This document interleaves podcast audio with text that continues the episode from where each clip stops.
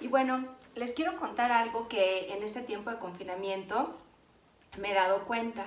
Eh, ahora que hemos estado más tiempo en casa, pues he tenido más tiempo un poquito de adentrarme a la cocina, no quiere decir que sea una chef, pero me he dado cuenta de la importancia del uso de la sal.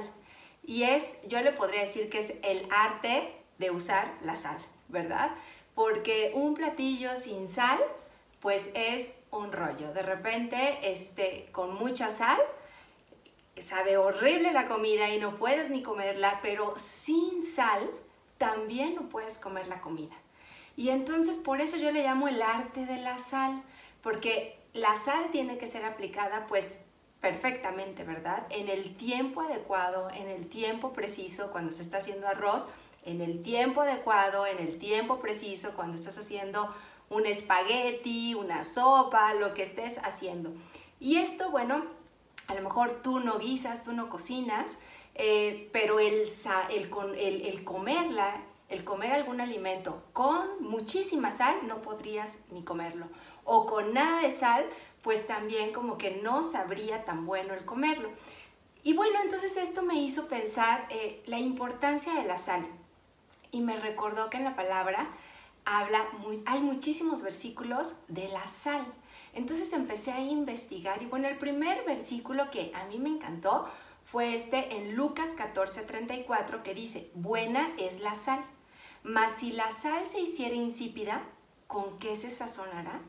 Entonces la sal pues tiene un sabor especial, da un sabor especial a la comida y es buena la sal, ¿verdad? Todo con medida, sin exceso, es buena la sal y te dice, ¿no? Si se hiciera esa sal insípida, ¿con qué se sazonará? Pues no sabe a nada, entonces al final de cuentas pues valdría ponerle esa sal insípida a tu alimento porque no le, no le daría cierto sazón o cierto sabor.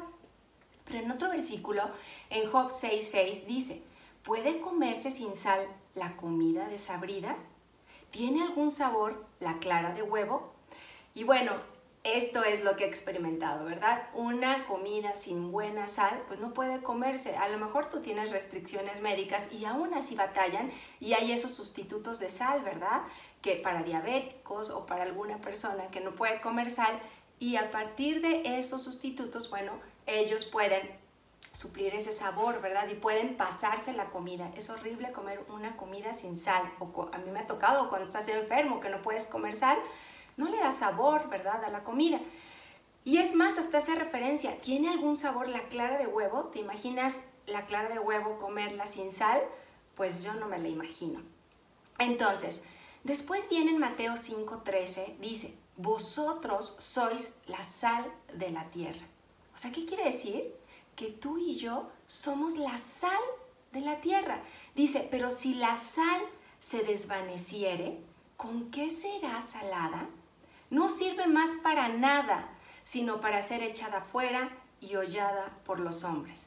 La verdad esto a mí me impactó, porque nosotros somos la sal de la tierra, no de la comida, sino de la tierra, ¿no? Y dice, pero si esa sal se desvaneciere, es lo mismo, si no tiene sabor esa sal, ¿de qué sirve? No sirve de nada. Y tú y yo somos sal. El mundo necesita sal. Nuestro país necesita sal. Nuestra ciudad necesita sal. Nuestra colonia, nuestros vecinos, nuestra familia, todo el entorno en donde nosotros estamos necesita sal. En esta época se necesita de sal y tú y yo somos la sal. Te podrás preguntar, ¿cómo puedo yo ser sal? ¿Cómo que yo soy la sal del mundo? Igual nada más se queda en un versículo y ya, ¿verdad? O lo hemos leído muchas veces, no una, dos ni tres, ya hasta te lo sabes de memoria. Pero ¿cómo podemos ser esa sal? Y bueno, para eso entonces busqué la definición de sal. Y cuando busqué la definición de sal, me dio perfectamente cómo yo puedo ser sal. La definición de sal dice, es una sustancia blanca, la conocemos la salecita, cristalina, de sabor propio. Tú y yo tenemos un sabor propio. Cada uno somos únicos, cada uno tenemos una esencia única. No nos podemos comparar, Dios nos hizo únicos, perfectos en este mundo, ¿verdad? Y cada uno tenemos, de veras, somos especiales y somos diferentes. Y después dice que se emplea para condimento y para conservar y preparar alimentos. Entonces me puse a pensar, ok, en esta definición nos da pues tres cosas bien importantes. La primera, que es única, ¿verdad? Tiene un sabor propio. Ya lo comentamos, tú y yo tenemos un sabor propio.